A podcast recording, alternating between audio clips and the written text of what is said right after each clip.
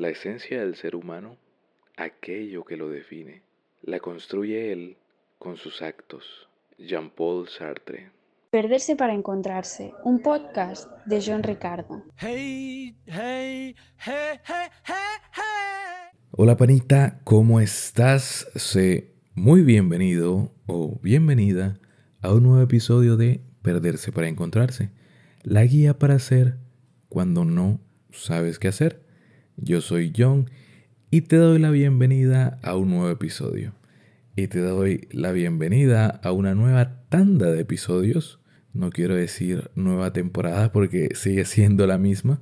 Pero después de un descanso programado que se alargó una semana más porque a alguien se le olvidó que la última semana de descanso era Semana Santa y era muy difícil grabar en ella Así que por eso no volvimos el lunes pasado, sino este. Pero ya a partir de hoy y los siguientes dos episodios, volvemos a nuestra programación habitual, que son todos los lunes desde primera hora de la mañana. Desde primera hora de la mañana en América. En España ya sería como el mediodía. Como te decía, yo soy John y este es un nuevo episodio de Perderse para Encontrarse. Un lugar que si es la primera vez que escuchas uno de nuestros episodios, este es un espacio donde aprovechamos las buenas historias, las historias emotivas, las historias muy humanas, las historias desgarradoras como estas, para aprender un poco más sobre salud mental y desarrollo personal.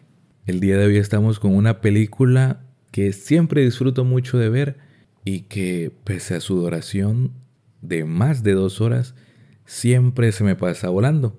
De Shawshank Redemption o Sueños de Libertad, como se le conoce en Latinoamérica, o Cadena Perpetua en España, es una película de 1994 inspirada en un relato corto del maestro del terror Stephen King.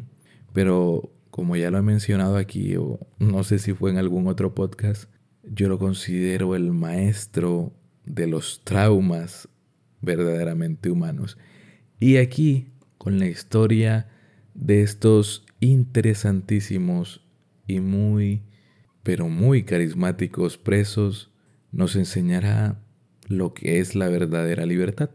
Esta película fue dirigida por Frank Derbont y protagonizada por Tim Robbins y el siempre magnífico Morgan Freeman. Y viejo, si Dios está en tu película, debe ser buena. No por nada es la película, no sé si aún sigue siéndolo, pero por mucho tiempo esta fue la película mejor puntuada en IMDB, uno de los portales de críticas y reseñas de películas más prestigiosos, pero que, viejo, no es la mejor película de la historia. Así que con eso lo defino todo. Es magnífica, me encanta, pero no es la mejor película de la historia.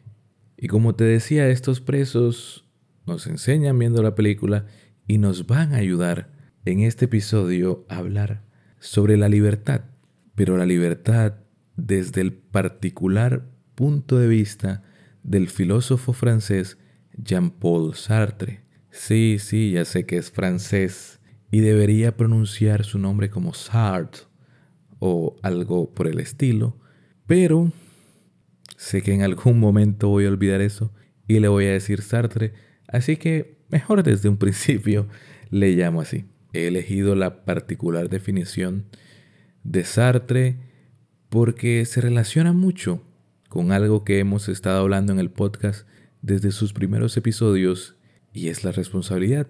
Desde aquel lejano episodio de Spider-Man 2 hemos estado hablando de lo vital que es hacernos responsables de nuestra vida y de nuestros asuntos para una sana salud mental. Entonces, sin más introducción ni dilación, pasemos de una vez por todas al significado de la libertad en Shawshank Redemption. No lo olvides, Red. La esperanza es algo bueno, tal vez lo mejor. Y lo bueno nunca muere. Bien, como en todos los episodios, vamos a comenzar con los conceptos puros y duros.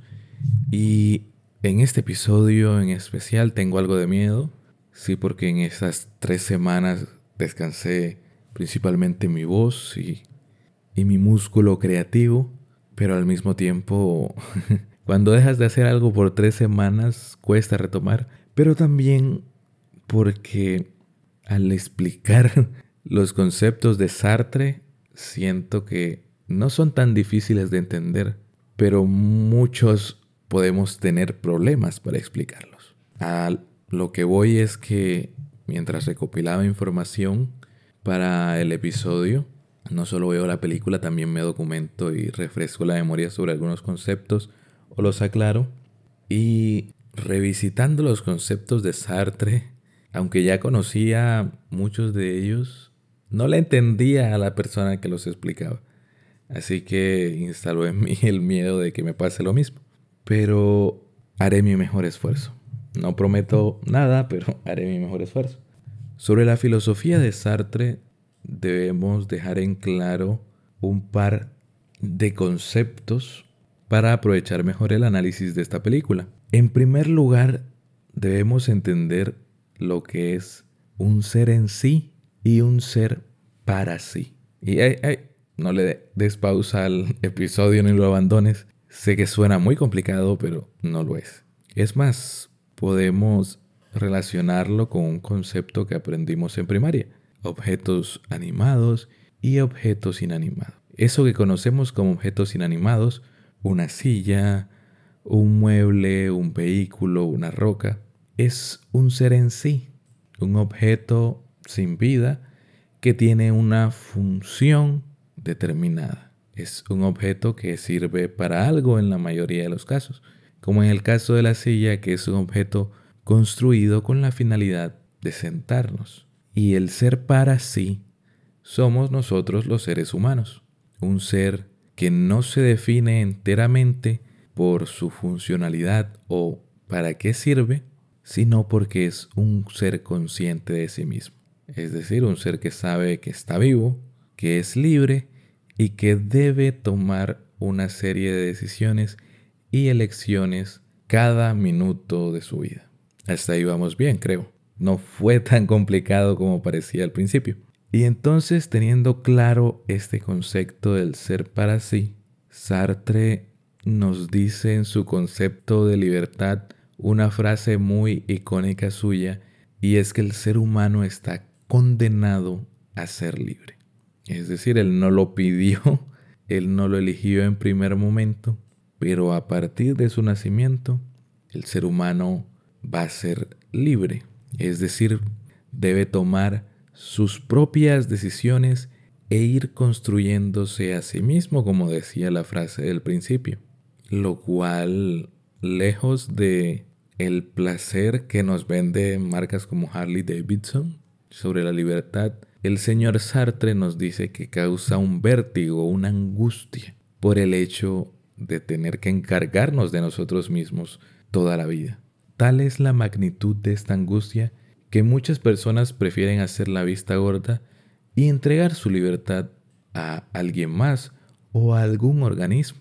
Y no suena tan descabellado, ¿verdad? Después de todo, hacer una lección, por más simple que sea, a veces parece lo más difícil del mundo. O dime tú si una de las discusiones más recurrentes con tu pareja es decidir a dónde van a salir a comer. Elecciones tan simples como esta, por más gracioso que parezca y por más que lo utilicen los programas de comedia o cuentas de parodia, porque a todos nos hace gracia porque nos pasa, pero si elecciones tan simples, superficiales y hasta tontas como esta nos pueden llegar a sacar de quicio y pueden llegar a iniciar una discusión de pareja. Realmente muchas discusiones comienzan así. ¿Por qué el hecho de tomar decisiones más trascendentales como qué vamos a hacer con nuestras vidas, dónde vamos a vivir, la pareja con la que vamos a compartir el resto de nuestras vidas para los que creen en relaciones para toda la vida, o una pareja con la que vamos a compartir gran parte de nuestra vida para los que creen que ninguna relación es para siempre. Las decisiones pesan y pueden llegar a ser dolorosas. Por eso Sartre nos regala esa frase de que estamos condenados a nuestra libertad. porque no la pedimos, pero sí que podemos llegar a padecerla. Pero entonces tú me dirás también, sí, somos libres y somos los responsables de nuestra vida y de construirnos y de hacernos y de elegir, pero viejo, hay cosas que yo no elegí. No elegí en qué país nací, ni quién es mi familia, o si estoy con mi familia biológica siquiera, qué idioma hablo, mi posición social o económica. Y créeme que también son preguntas que le hicieron a Sartre o que Sartre se hizo, pero lo aclaró también, porque al parecer Sartre no está tan peleado con el determinismo. Y te refresco la memoria, ya hemos hablado del determinismo aquí, que es esta postura filosófica que dice que todo lo que nos pasa en nuestra vida está determinado por fuerzas externas. Ya el determinismo más radical dice que ni siquiera existe la personalidad o el libre albedrío, sino que todos somos consecuencias de la cultura de la sociedad. Y Sartre no está tan peleado con el determinismo, aunque dice que el resultado de donde estemos en nuestra vida es el resultado de la suma de nuestras elecciones. Él no está peleado del todo con el determinismo, acepta que nacemos en un lugar que no elegimos, en una condición que no elegimos, con una crianza que no elegimos. Y lo explica de una manera muy inteligente con sus teorías y definiciones, pero yo lo resumo en una frase que creo que es de Bill Gates, que tú no eres responsable de, de dónde naciste, pero sí que eres responsable de dónde y cómo vas a morir. Creo que decía así la frase, pero me da flojera buscarla. Y esos serían los conceptos sobre la libertad de Sartre, que teniéndolos claro, vamos a ver esta película y a disfrutarla todavía más. La peli comienza con el juicio de Andy Duprain por el presunto cese de la vida de su esposa, quien estaba con su amante, un instructor de tenis o de golf del el club social al que asistía. Creo que es club social. No sé, cosas de ricos. La historia comienza con un hombre que está a punto de ser privado de su libertad. Nunca mejor dicho. Andy, quien fuera el presidente de un prestigioso banco, ahora solo sería un recluso más del montón en la prisión de Shawshank. Un lugar donde duermen cuando se les dice que duerman comen cuando les dicen que coman e incluso caen cuando les digan que caen. Y así comienza la película con todo. No nos dice nunca cómo es nuestro personaje fuera de la prisión, pues comienza de una con el juicio y con el presunto recuerdo del crimen, donde la película nos deja confuso qué pasó.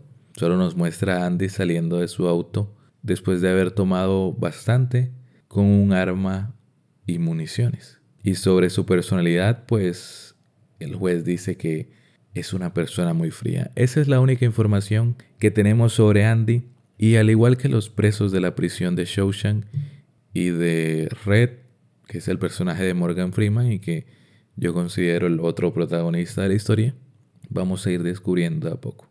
Tras pasar su primera noche en prisión, sin inmutarse y casi que sin pronunciar ninguna palabra, Andy encuentra un gusano en su desayuno y entonces conoce a Jake, un pichón de cuervo que es cuidado por uno de los convictos más respetados pero también más ancianos de la prisión, Brooks. Esta escena no es tan relevante para el análisis, pero no quería hacer un análisis de esta película sin mencionar al buen Jake. Y bueno, no es tanto relleno porque ¿cuál es el animal con el que más se representa la libertad si no es un ave? Y además de Brooks, también conocemos a un par de hombres que están muy, pero muy interesados en Andy. Y quédate con ese dato. Red, o sea, y me quito el sombrero, la leyenda. Viejo es Dios. Morgan Freeman, que además de ser el otro personaje principal de la película, es nuestro narrador, nos comenta que Andy es muy retraído y tardó casi un mes en iniciar una conversación real. Para incomodidad del buen Red, fue con él que la quiso iniciar. Y también nos dice algo que ya nos había dicho el juez, ese juez que condenó a Andy, que es que Andy Dupre era un hombre muy frío. Red es el típico preso, no sé si en la vida real, pero en las películas siempre está el típico preso que consigue cosas de contrabando y te las vende, así como curandero en golpe bajo el juego final. Así que Andy le encarga un martillo para joyas, que es como una especie de martillo más pequeño y blandengue. Es finito es pequeño porque es para darle forma a las rocas, para hacer esculturas. A lo largo de la película vamos a ver que Andy hace piezas de ajedrez y pequeñas esculturas con este martillo, así que su idea no es el trabajo de fuerza, sino el trabajo de precisión.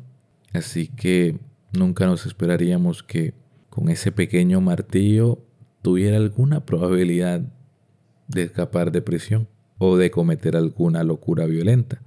Y la película pues nos va dando varios saltos temporales porque son 20 años de prisión y por más que dure dos horas y 20 minutos, a veces tiene que saltar en el tiempo. En el segundo año de prisión de Andy, él y Red se ofrecen como voluntarios para unos trabajos de reparación en uno de los techos de una de las alas de la prisión de Shawshank. Y aquí, con este trabajo, empezaría a cambiar el destino de Andy Duprane porque después de un par de horas de trabajo y aún a riesgo de su integridad física, le explica al capitán, el capitán de los guardias de la prisión, cómo hacer un movimiento financiero que le ahorrará miles de dólares en impuestos y que le dará este asesoramiento solo a cambio de un par de botellas de cerveza para cada uno de sus colaboradores. Y creo que esta escena, cuando tienen su cerveza de recompensa, es cine. La verdad que, aunque soy muy fan de Stephen King y tengo muchos de sus libros incluso en físico, nunca he leído este relato de, la redención de Shawshank y no sé cómo será esta escena o si siquiera existe. Pero en la película, joder, es cine. Son imágenes que, que, aunque como yo la primera vez que lo vi no lo pudiera explicar completamente, generó un sentimiento y una emoción muy grande en mí. Me mostró y produjo en mí la sensación que estaban teniendo ese montón de criminales en un techo mirando el atardecer después de un agitado y caluroso día de trabajo. Y aunque no soy muy aficionado al alcohol, y la verdad no tomo cerveza, supe exactamente a lo que les supo esas cervezas que compartían en ese techo recién reparado. No solo le supieron a gloria, sino también a libertad. La película nos enseña, nos muestra primero la libertad como ese sentimiento, esa sensación de libertad. Esa que sí que nos muestra Harley Davidson y todas estas marcas prestigiosas. Esta sensación que tú has sentido la primera vez que vas de viaje a un lugar espectacular, o si eres amante de las motos como yo, manejando en una carretera con el viento acariciándote la cara. Esa sensación que solo logras cuando como ellos, al tomar esa cerveza, hasta incluso olvidan que son convictos, que son presos en una prisión. Cuando te olvidas de las preocupaciones, del ajetreo de la vida diaria. Cuando te olvidas de todo eso y solo existe ese momento ese bello y maravilloso instante y lo disfrutas al máximo.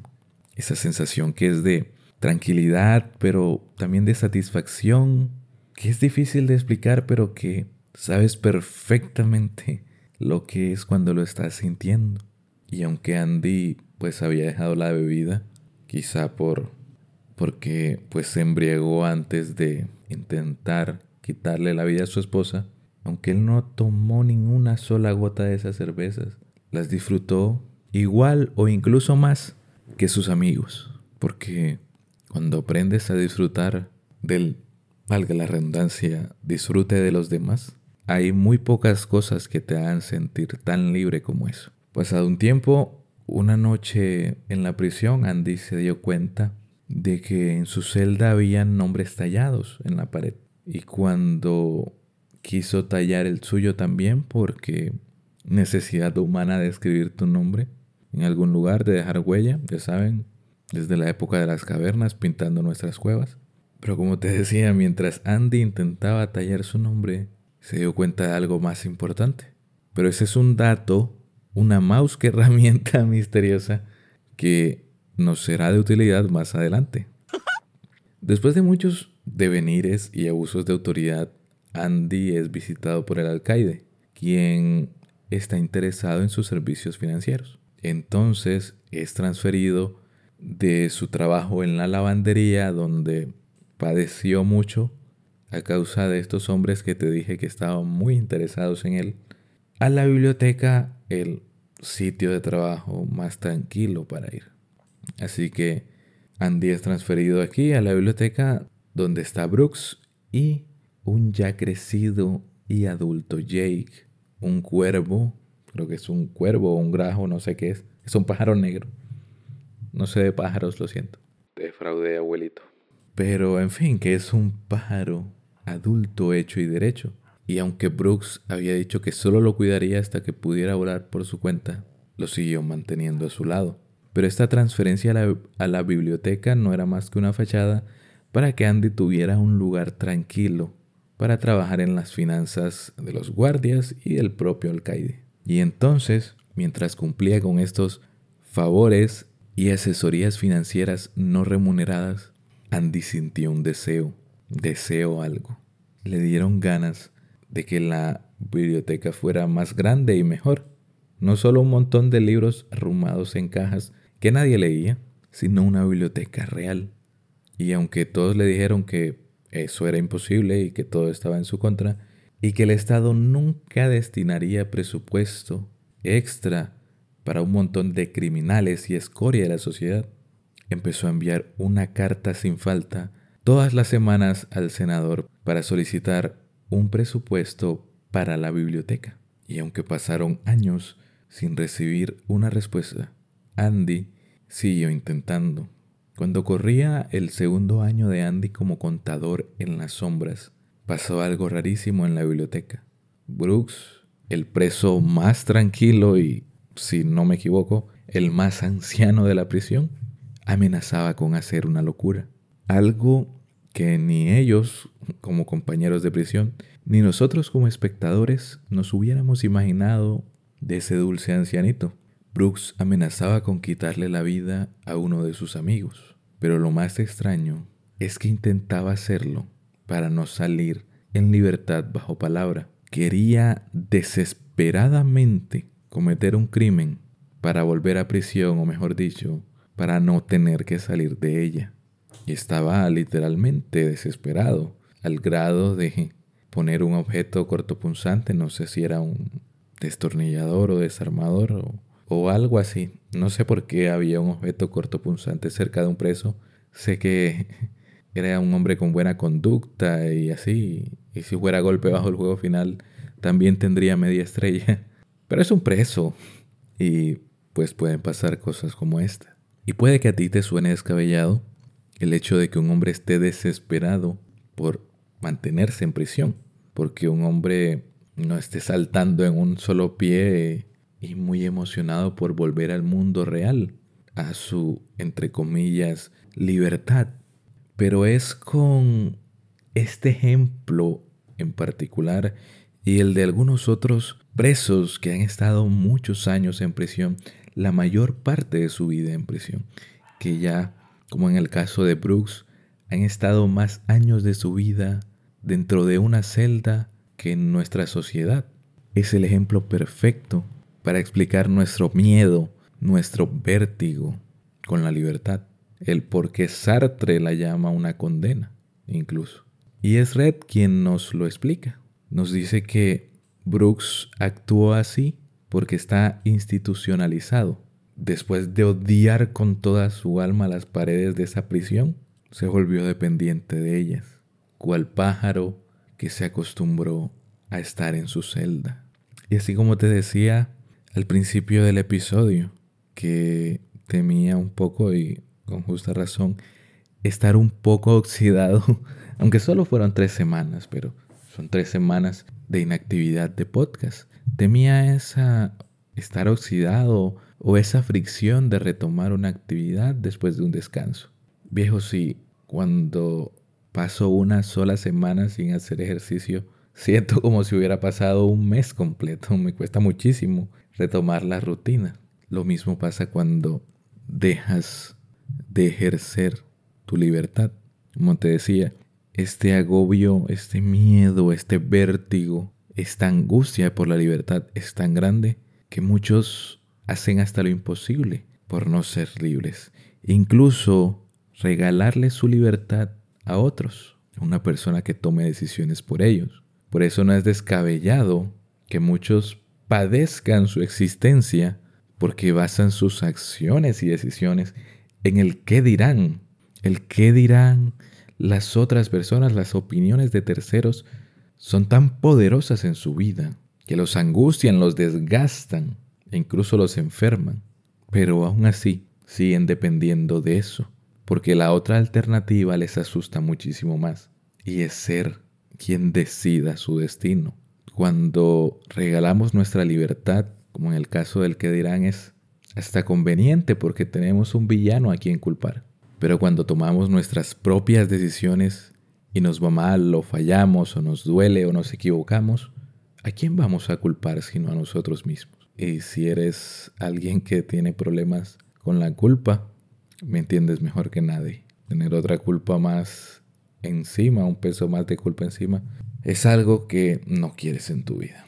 Entonces Brooks, que está dependiente a una institución, ha dejado de decidir cosas que nosotros decidimos todos los días de nuestra vida de forma inconsciente y automática. La hora de despertarnos, de bañarnos, de lavar nuestros dientes, nuestra ropa, cuándo comer, cuándo dormir. Parecería un martirio, una condena, nunca mejor dicho. Pero créeme que si alguien empieza a decir todas estas cosas por ti, tú te acostumbrarás e incluso lo necesitarás. O dime si ya eh, pasas los 20 años o ya vives solo o sola, lo agobiante que se vuelve decidir qué vas a cocinar.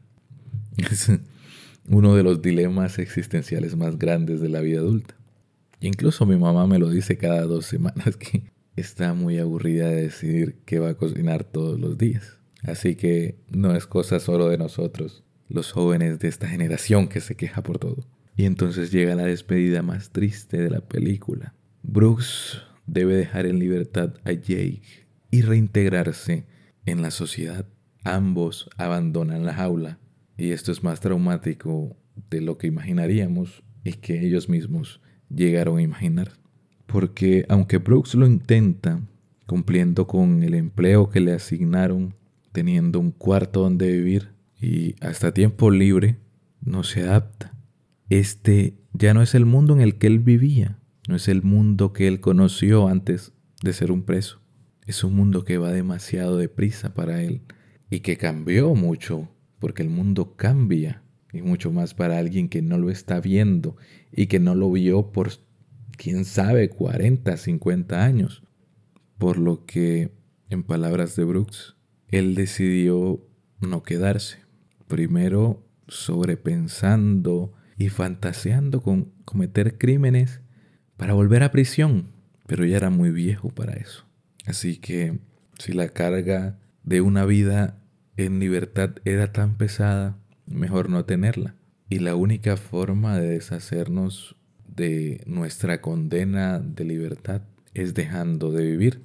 Y eso decide Brooks, se arrebata su propia vida porque de igual manera a quién le importaría el destino de un ex convicto. Pero te digo que estas paredes tienen algo. Primero las odias. Y luego te acostumbras a ellas. Si pasa mucho tiempo, te haces dependiente de ellas. Eso es ser institucionalizado. Seis años después de que Andy empezara a enviar las cartas al senador por el tema de la biblioteca, llegó una respuesta. Una gran dotación de libros y 200 dólares de presupuesto. También llegaron una colección de viniles que pues eran los discos musicales, los CDs. es que creo que hay personas que tengo que explicarles también qué es un CD. Pero bueno, los CDs o CDs son la versión compacta de estos discos que también llaman acetatos, pero que son de vinil y por eso también le llaman vinilos. Entonces una colección de viniles que llama la atención de Andy y tampoco es que trate de controlarse mucho el señor Duprain, pero no resiste la tentación de escuchar uno. Y lo hace sin ningún problema ni que nadie se entere. Después de todo ya los guardias de la prisión le tienen tanta confianza que incluso van al baño y lo dejan solo en la oficina. Y pues Andy disfruta de su canción, de esa música clásica. Y Andy no resistió la tentación de escuchar uno, de disfrutar esa música clásica que quizá tanto disfrutaba o quizá ni le prestaba atención cuando era un hombre libre.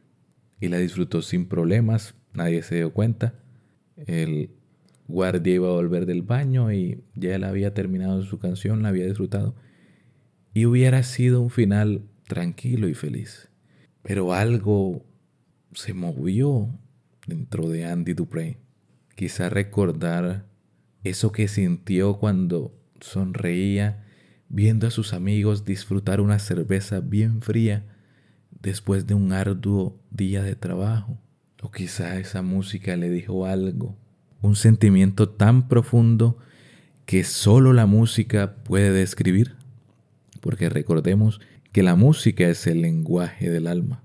Sea cual fuere la razón, en un acto de rebeldía, Andy Dubrain no resistió el deseo de compartir este placer, esta satisfacción de una buena pieza musical con sus amigos y compañeros de la prisión de Shawshank.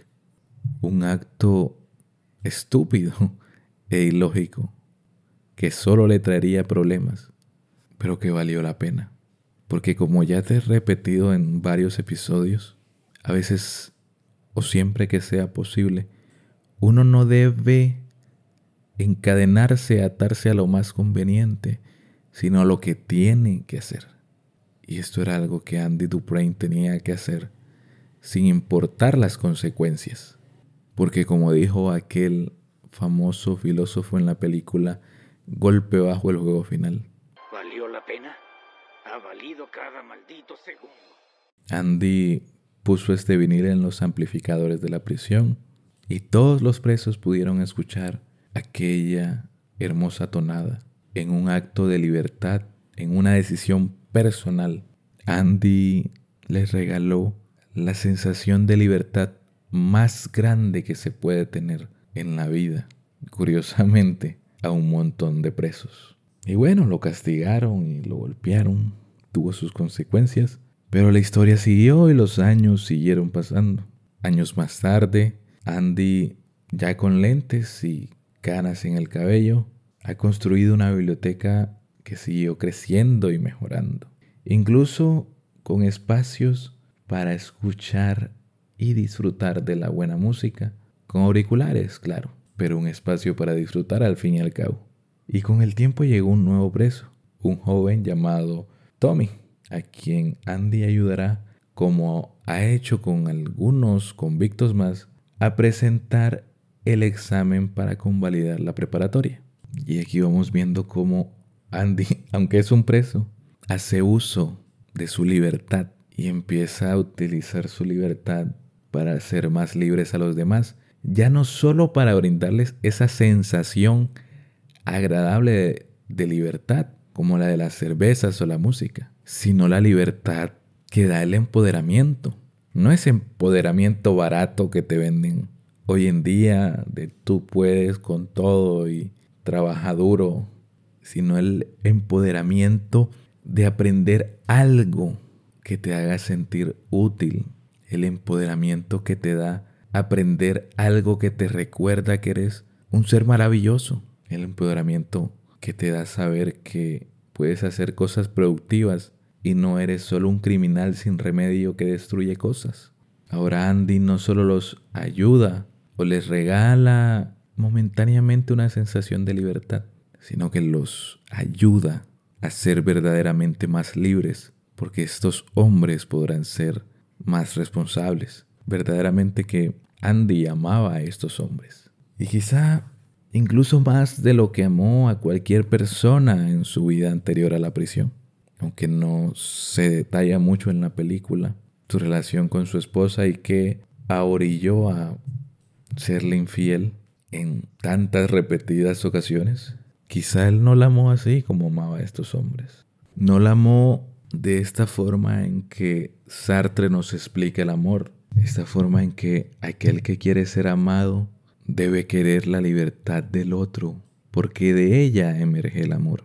Si lo someto, si controlo al otro, lo convierto en un objeto, en un ser en sí. Y de un objeto yo no puedo recibir amor. Lo que pasa cuando se pretende tener un amor controlador que priva de la libertad al otro, que es muy parecido a lo que decíamos en, el episodio de las relaciones tóxicas con, con las personas dominantes, que van privando de la libertad a su pareja y por eso la relación es disfuncional. Aquí Sartre nos lo dice. También dice algunas otras cosas que suenan contradictorias a esta, pero tomé este concepto muy amable porque, porque si no se extendería mucho este episodio. Pero es básicamente esto.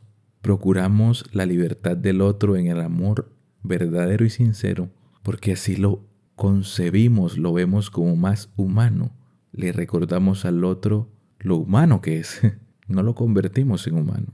Le recordamos que es un humano como nosotros y no lo simplificamos solo a un objeto de deseo o una fuente de satisfacción.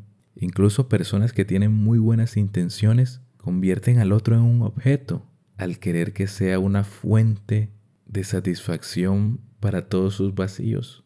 Idealizando a la persona, la convertimos en objeto y los objetos no pueden brindarnos amor.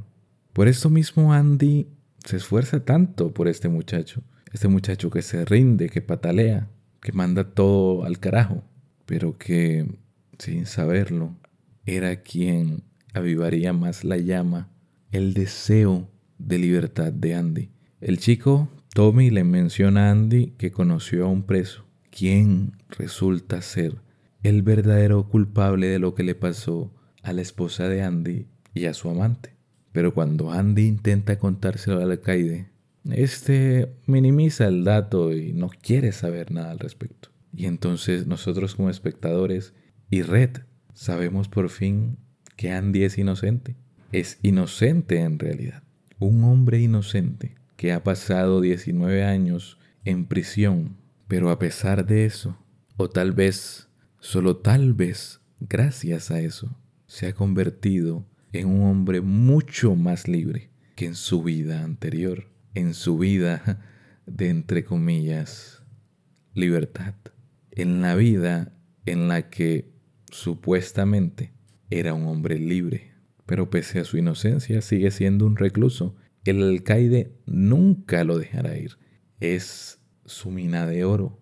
Es el hombre con la capacidad financiera tan brillante y tan genial que lo está volviendo literalmente millonario, con fraudes fiscales y movimientos fantasmas. Por lo que ante la insistencia de Andy con el tema de reactivar su juicio, el alcaide ordena acabar con Tommy y lo encubre todo como un intento de escape del chico. Para estas alturas de la película, Red ha perdido toda esperanza de libertad o de disfrutarla si llegara a tenerla. Es un hombre que muchas personas de nuestra sociedad llamarían realistas. Un hombre que por fin ve la realidad tal y como es. Pero en realidad es un hombre que ha perdido toda esperanza y está cayendo en el pesimismo más duro y puro. Y así también le pasa a esos llamados realistas de nuestra sociedad, esos que te dicen la típica frase, ser realista viejo. Y lo que realmente dicen es que tienes que ser un poco menos optimista, hermano. Pero como te decía, Red ha perdido toda esperanza de libertad, pero Andy, incluso después de las amenazas del alcaide de lo atroz que fue lo que le hicieron al buen Tommy, tiene más esperanza que nunca. Piensa en el futuro, piensa en el lugar en el que quiere pasar el resto de sus días cuando cumpla su condena. Y tiene incluso esperanza suficiente para pedirle a Red un favor y una promesa. Pero como nos dijo Red al principio de la película, Andy es un hombre muy singular, por no decir que es un tipo raro. Entonces el Andy con esperanza es un tipo tan raro que empieza a pedir sogas. Y si un preso al que su estancia en la prisión ha tratado tan mal como Andy y que es un hombre que sabe que es inocente, pero que la corrupción del alcaide nunca lo dejará salir. Te pide una soga, lo primero que piensas es lo peor. Así que sus amigos más cercanos se preocupan por él, ya que creyeron que iba a ser lo mismo que Brooks. Creyeron que Andy Duprane iba a arrebatarse la vida, pero en realidad iba a salir hacia ella, iba a recuperar su vida de una vez por todas. En 1966, tras una noche de tormentas, en la revisión matutina, se dieron cuenta que faltaba un recluso. En la celda 245 de la prisión de Shawshank no había nadie, estaba completamente vacía, ya que en 1966, esa misma noche, en mitad de la tormenta, Andy Dubrain escapó de la prisión por un túnel que cavó durante casi 20 años con un martillo que no serviría ni para construir una casita de madera. Y esta es la información, la mouse que herramienta misteriosa. Ese dato del que se dio cuenta Andy, de que las paredes de la prisión no estaban hechas de los materiales más resistentes que digamos, quizá por la misma corrupción del alcaide y el mantenimiento y las reparaciones, pero en fin que Red estimó que con ese martillito un preso necesitaría 200 años para escapar y en realidad necesitó 20. La escena del escape, ya cuando vemos cómo se marcha Andy de la prisión, es una escena que siempre tiene impacto para todos y para mí en especial. No puedo hablar por todos, hablo por mí. Pero la primera vez que, que vi esta película me impactó pero demasiado, demasiado, demasiado. Más por motivos personales que, que por la escena en sí. Aunque sí es una obra maestra, es cine, joder, es cine. La verdad me impactó tanto esta resolución porque me ayudó a llegar a una conclusión personal en uno de los momentos, no diría más duros, pero quizá más lúgubres de mi vida. Una etapa de mi vida en que, al igual que Red, me estaba quedando sin esperanzas, pero me dio ese último empujón para llegar a la conclusión final de ese dilema existencial que tenía. Me hizo darme cuenta que la razón por la que estaba evitando tanto ser responsable, ser un hombre realmente libre, un hombre que ejerce su libertad, era porque no quería pagar el precio sobre eso. Ser un hombre libre, ser una persona libre, una mujer libre, es algo fácil de decir, pero difícil de hacer. Porque ya lo hemos dicho, asusta, da vértigo, aterra, porque nos desacostumbramos y nos volvemos dependientes a muchas cosas. Pero sobre todo porque hay que pagar un precio, un precio no muy agradable, como lo hizo Andy. Andy tuvo que arrastrarse por la cañería de desechos humanos de la prisión por medio kilómetro. Tuvo que literalmente recorrer medio kilómetro a través de la mierda para llegar a tan anhelada libertad. Y esa fue la conclusión que me faltaba en ese momento. Quizá hubiera llegado más adelante a ella sin la película, quién sabe. Tampoco hubiera llegado a esta conclusión solo viendo la película, sino hubiera estado en mi propio proceso de sanación personal y de terapia. Pero me faltaba eso, yo no quería recorrer mi medio kilómetro de mierda Y ese medio kilómetro a veces son como 10 kilómetros enteros. Cuando estás saliendo del fondo del abismo, viejo. Cuando estás saliendo de una relación que te destrozó, que te borró, que de ese tipo de relaciones en las que sales y ya ni siquiera recuerdas quién eras. Si quieres una frase más cursi, una relación de esas en las que se apagó tu brillo. Cuando vas saliendo de una adicción que literalmente te quitó la vida, porque ya no estabas viviendo para ti, sino para esa adicción. Cuando por fin tomas la decisión de ser responsable y amable contigo mismo, contigo misma. Cuando te cansas de ser una víctima y empiezas a ser un protagonista.